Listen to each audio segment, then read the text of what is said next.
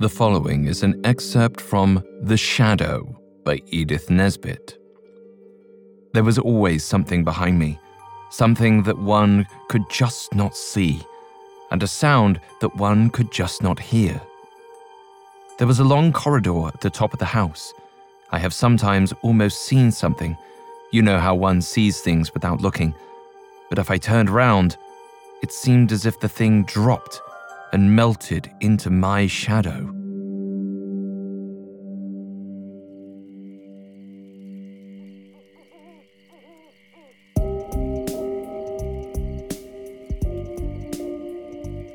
Good evening, everyone. I'm Alastair Murden, and this is Haunted Places Ghost Stories, a Spotify original from Parcast. In this series, we reimagine ghostly tales from some of history's greatest authors. The following version is our own unique take. It may feel familiar in some ways and different in others. We hope you enjoy it. You can find episodes of Ghost Stories and all other Spotify originals from Parcast for free on Spotify. Welcome back to the penultimate episode of our show. Today, we continue our Edith and Edith series with our third tale from Edith Nesbit, The Shadow. I will be narrating as Audrey, a young girl who's been tasked with overseeing her younger sisters during a ball. Audrey is a supernatural skeptic who convinces her impressionable sisters that ghosts aren't real. But a visitor's first hand account will make them question what lurks in the dark. Coming up, the girls settle by the fire for a story. This episode is brought to you by the Weather Channel. The key to solving any mystery smart decisions based on the facts. In the case of the weather's effect on your well being, turn to the Weather Channel app. It clues you in on how weather shapes your mood, health, and productivity, with insights built on reliable forecast data to help you thrive. Because mystery belongs in true crime, not weather. Be a force of nature with the Weather Channel app.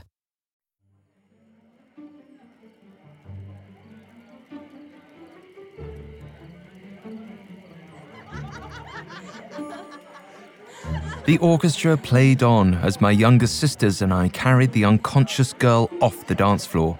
We maneuvered down the hall, me holding both of her legs and Cora and Evelyn each taking one of her arms. As the oldest, I always shouldered more of the burden than my sisters, and this girl's comatose body was no exception. Our aunt's Christmas ball was finally winding down. The girl, Maisie, had fainted on the dance floor in the middle of a vigorous round of Roger de Coverley. We didn't know her, but our aunt insisted the three of us watch over the girl until she came to her senses. We heaved Maisie onto a spare bed, then left her to rest. The adjacent dressing chamber was frigid. Cora and Evelyn nestled into armchairs and blankets by the hearth while I put more logs on the fire. The flames threw long, eerie shadows that prompted Cora, the youngest, to beg, Tell us a ghost story, Audrey, please. I laughed and said, I don't believe in ghosts. Have you ever seen one? Both of my sisters shook their heads. Has anyone you know? Again, they both said no. I went on. Me, neither. Don't you think it's strange that every ghost story you hear is from someone who heard it from someone who heard it from someone? Yes, Evelyn interjected.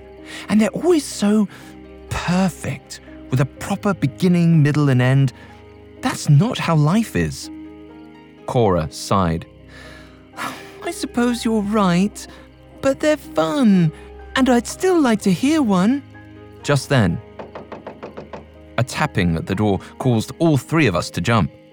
We looked at each other for a moment before bursting into laughter over our silly, momentary fright. I called, Come in! In the doorway stood the shivering form of Miss Eastwich, our aunt's housekeeper. Hello, girls. I came to check on Maisie. Is she still under the weather? Over the years, Miss Eastwich's stolid, silent presence taught me and Evelyn to keep our distance. But Cora was too young to be so wary. She said, Maisie is sleeping. Come in, get warm. Beside me, I could feel Evelyn tense.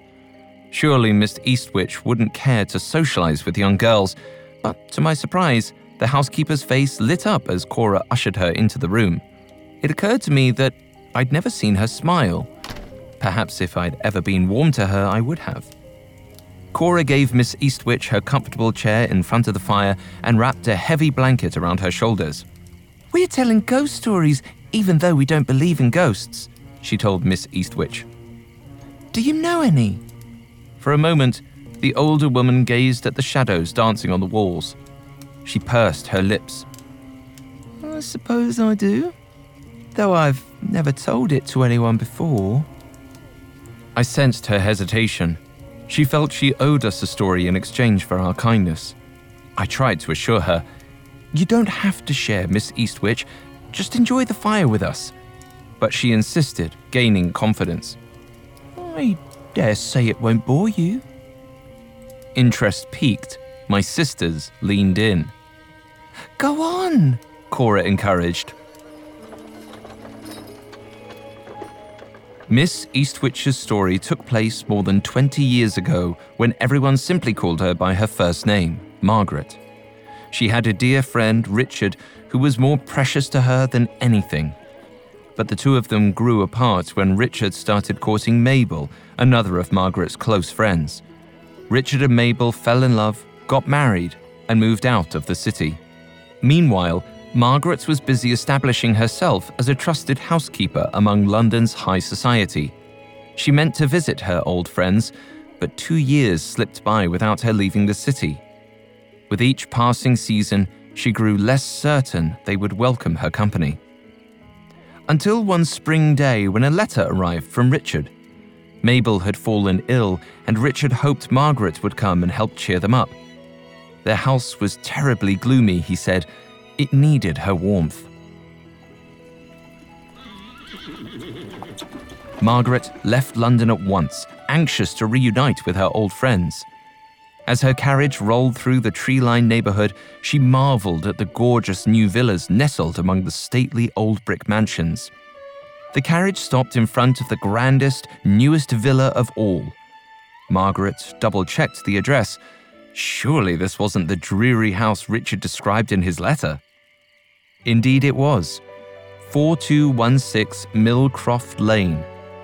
Margaret was further surprised at Richard's appearance when he flung open the villa's stained glass door. He looked pale and drawn, a far cry from the picture of health he'd been just two years prior. Richard rushed out of the house, greeted Margaret before she'd even stepped out of her carriage. His elation at her visit was plain on his face. He grabbed Margaret's luggage in one hand and wrapped her in a hug with the other. Thank you so much for coming, he whispered in her ear. I hope this means you've forgiven me. Margaret leaned into his embrace, enjoying his closeness more than she cared to admit. Then, remembering herself, she broke away. I'm happy to be here, she said, and I'm anxious to see Mabel. Richard escorted Margaret through his beautiful home and into the dining room where the table was set for three. She sat while Richard took her luggage to her room. A moment later, Mabel swept in. To Margaret's shock, her cheeks were flushed with vitality. Contrary to Richard's letter, she didn't look ill at all. But that wasn't the thing that drew Margaret's attention. Her eyes fell to Mabel's belly, round with pregnancy. Why hadn't Richard mentioned she was expecting? Margaret hoped Mabel hadn't sensed her shock. She embraced her and explained, My dear friend, congratulations on your grown family. The women released their hug as Richard returned to the dining room. Margaret took in his appearance once again. If either of these two were unwell, it was him, not Mabel. She did not ask, however, and took a seat beside Mabel for supper. The old friends shared a lovely evening eating pork chops and reminiscing about their younger days. Shortly after dinner, Mabel excused herself to bed. Margaret and Richard retired to the sitting room where he offered her a whiskey. She accepted and settled into a green leather armchair by the fireplace. Richard poured their drinks and sat across from her. They stared into the fire for a moment. Margaret shifted in her seat. It had been more than two years since she'd been alone with Richard, and suddenly she could feel the distance between them. Determined to overcome her discomfort, Margaret joked, If the baby's a girl, I think Margaret would be a lovely name. Richard smiled wryly, but offered no reply. She sensed something was weighing on his mind. She prodded. Mabel seems perfectly healthy. Is something else going on? If you don't mind me saying, this house seems like the perfect place to raise a child. Richard heaved a deep sigh. He said, That's just it, Margaret. The house. It's brand new, and yet I could swear this place is filled with ghosts. Margaret was surprised by his admission. Richard had always been such a level headed, sensible person. She didn't think he was a believer in the supernatural. What do you mean, ghosts? she asked him. When he didn't respond, Margaret pushed on. Have you seen something? Richard shook his head. Have you heard anything? She asked again. Still, he said he hadn't. What he'd experienced, he said, was a feeling. Richard nervously pulled at his moustache. Oh, I can't explain it or prove it, but I know it's real. It follows me all hours of the day and night. It exists just out of sight and just out of sound. When I listen for it, I can only hear my thoughts, and when I turned to look at it, I could only see my shadow. Margaret was too practical to believe such nonsense, but Richard was insistent. It's real, and strangest of all, it only comes when I think of you. Margaret was taken aback. All she could manage was, You think of me all hours of the night, then? Richard clearly wasn't in the mood for humour. He said, I know I acted badly when we were young. I took so much for granted then, but I can see the error of my ways now. Truly. Before Margaret could reply, he continued, do you think this haunting is some kind of penance? Has someone I've wronged cursed me? She assured him she didn't believe in curses. And besides, she added gently, the only person you've ever truly wronged has forgiven you. Richard gave her a grateful smile, and for a moment, neither said anything. Richard then broke the silence. Please, don't tell Mabel. She's so happy here. I can't take that away from her. He insisted that having Margaret's strong, clear headed presence around was all he needed. He looked at her, hopeful. I feel almost sane now you're here.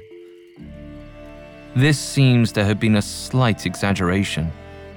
Over the next several days, Richard repeated himself again and again he insisted he was being terrorized by a silent, invisible phantom, and Margaret was the only person he could confide in.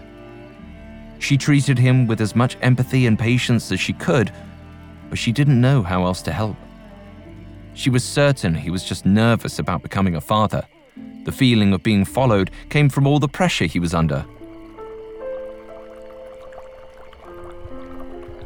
One morning, Margaret was heating milk on the stove and thinking about how she'd felt so called ghosts manifest in her life. Certainly, Richard and Mabel's wedding had seemed haunted. All throughout the ceremony, an unpleasant feeling had dogged Margaret. She'd felt ill at ease and couldn't wait to be alone. Margaret shook off the memory and grabbed an empty glass. When she opened the cupboard door, a strange chill ran up her back. She paused lingering in front of the cabinet as every hair on her neck prickled, sensing a danger she wasn't yet privy to. At first, Margaret thought it was her nerves. Richard's relentless chatter about ghosts had gotten to her. But then, she detected body heat close behind her. And she knew, without a doubt, it was more than just a feeling. Her pulse quickened, but she kept her eyes fixed on the warming milk, too terrified to turn around. Her voice shook as she whispered, Mabel? Is that you? But she knew it wasn't. Just as she knew there was something there. Without moving a muscle, Margaret slowly shifted her gaze to the very corner of her vision. There, at the periphery, she saw a grey figure crouched at her feet. Its features were dull and nebulous. They shifted shapes and positions on the creature's squat face as if being resculpted by an artist's invisible hand. Margaret whipped around. The form rapidly changed from grey to the deepest shade of black she'd ever seen. It sank down, appearing to melt from solid to liquid. Then, in the blink of an eye, the figure became nothing more than a pool of shadow on the floor. It flowed into the cupboard and out of sight as a piercing scream ripped from Margaret's throat.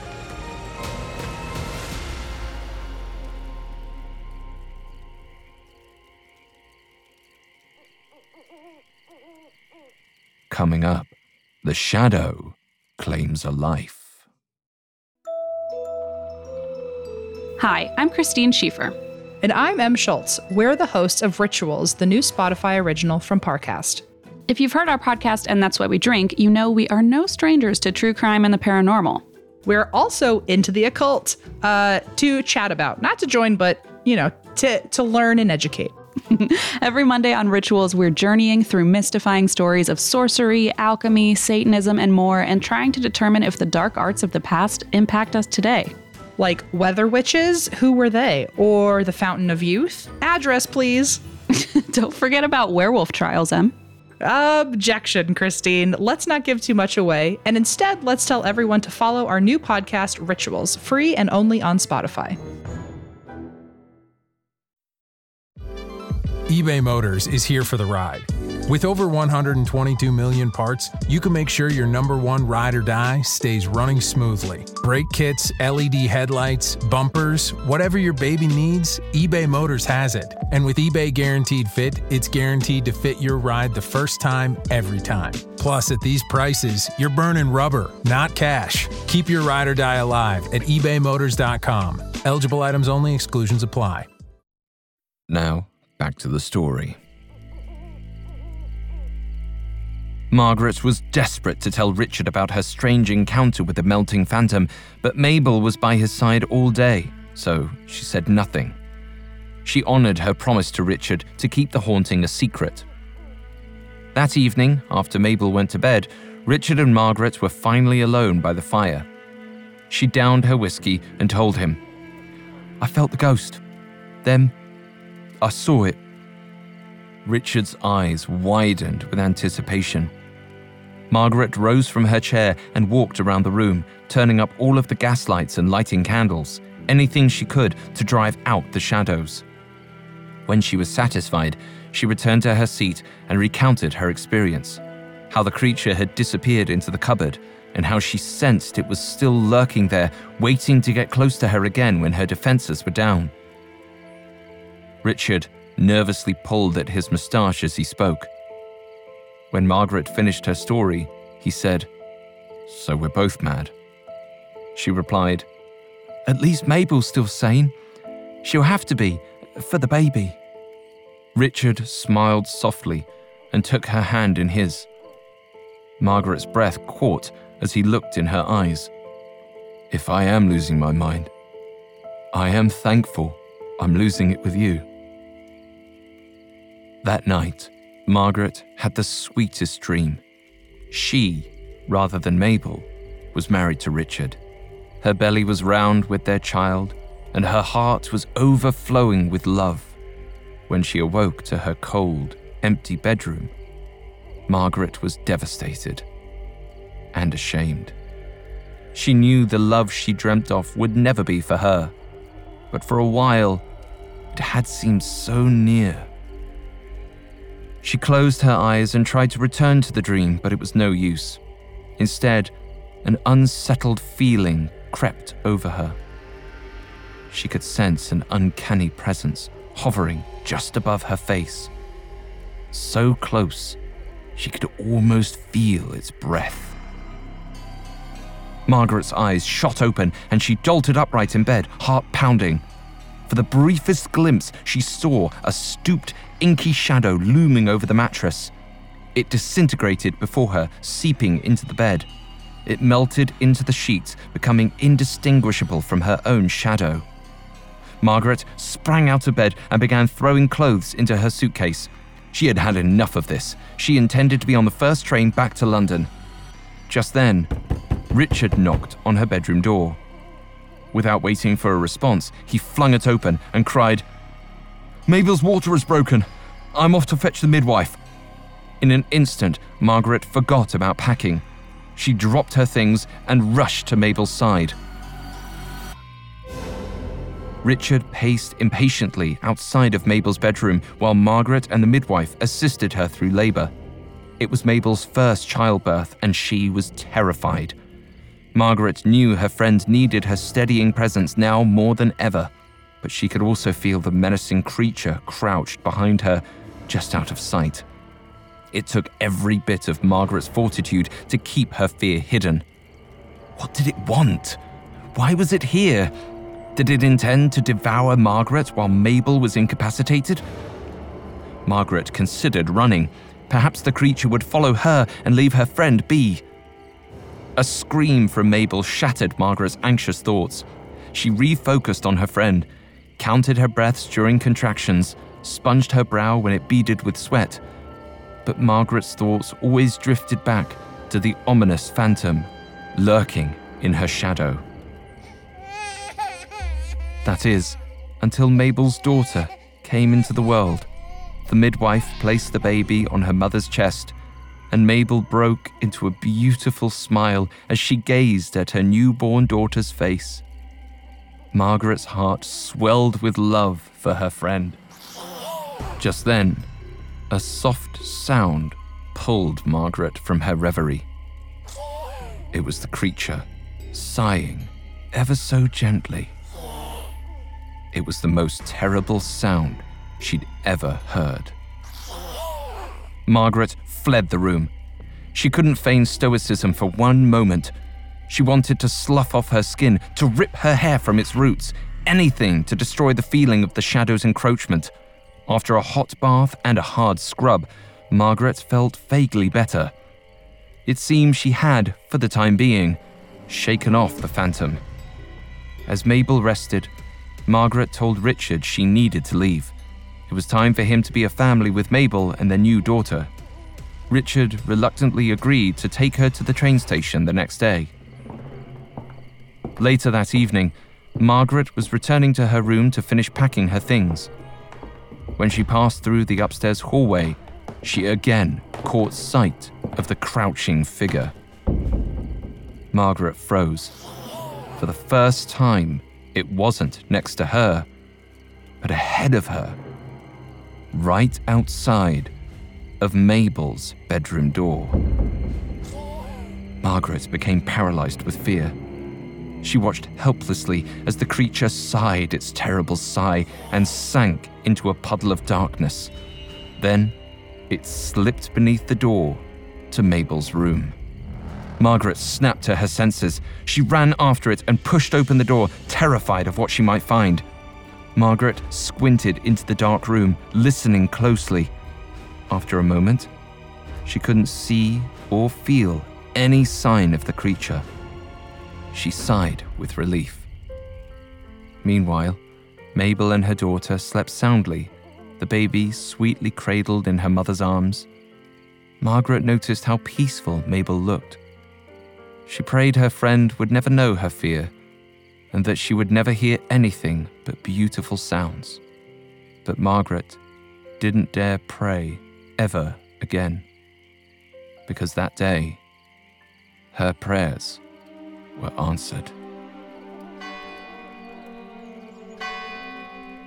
Mabel never saw or heard anything again. She died that night with her baby in her arms. At her funeral, Richard was dazed with grief.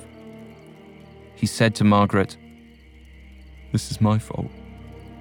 I should have taken her out of that house. Margaret squeezed his hand, her eyes welling with tears. There's nothing to be done, she said. Mabel's death was no more your fault than mine. But even as she said the words, she couldn't fully believe them.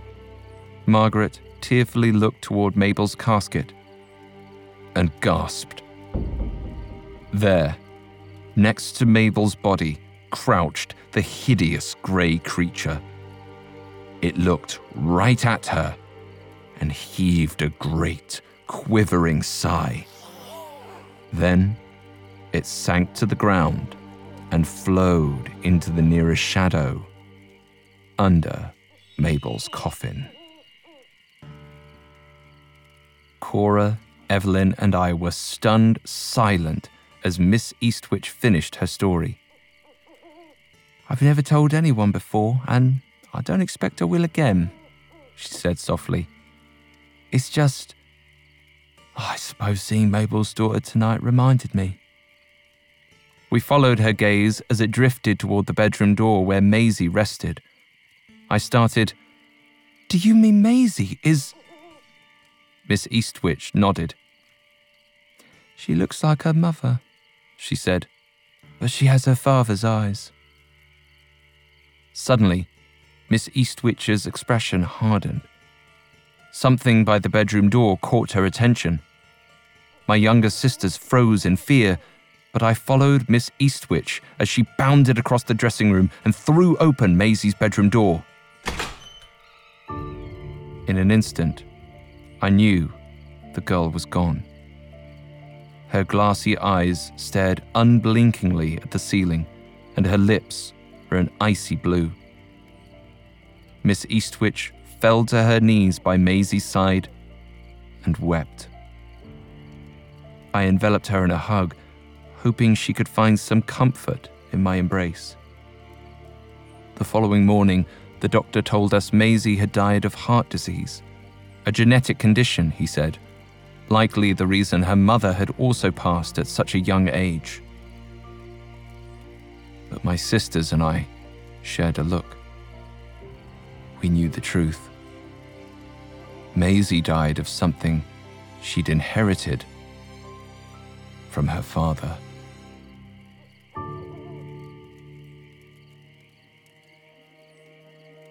In the opening passage of The Shadow, Edith Nesbit writes, This is not an artistically rounded off ghost story, and nothing is explained in it, and there seems to be no reason why any of it should have happened. But that is no reason why it should not be told. An appropriate statement for an author who lived and thrived in grey areas. Professionally, Nesbit was both a children's author and a horror writer Personally, she was a commanding, charming woman with a family life that was quite unconventional for her time. As we've discussed in previous episodes, Nesbit's husband, Hubert Bland, was a notorious philanderer. Six years into their marriage in 1886, he met another woman, Alice Hoatson, through their socialist club, and the two began an affair. Eventually, Hoatson moved in with the couple and became pregnant by Bland. Nesbit adopted the child, and another that came years later. Nesbit's unique life experiences undoubtedly helped inform her writing. Unlike many tales from the Victorian era, her stories were unapologetically bold and her characters psychologically intricate. And we can see these intricacies vividly in The Shadow. The true terror of this story isn't an otherworldly creature, it's the emotional spectre that follows both Richard and Margaret. Nesbit hints at their complicated history, alluding to a past romance that continues to haunt them. The Shadow receives the blame for killing Mabel and her daughter, but one need look no further than the secrets between Richard and Margaret. As Nesbit said, the Shadow isn't a perfect story with a neat ending. Because that's how relationships are terrible, wonderful, messy, exciting, and sometimes haunting.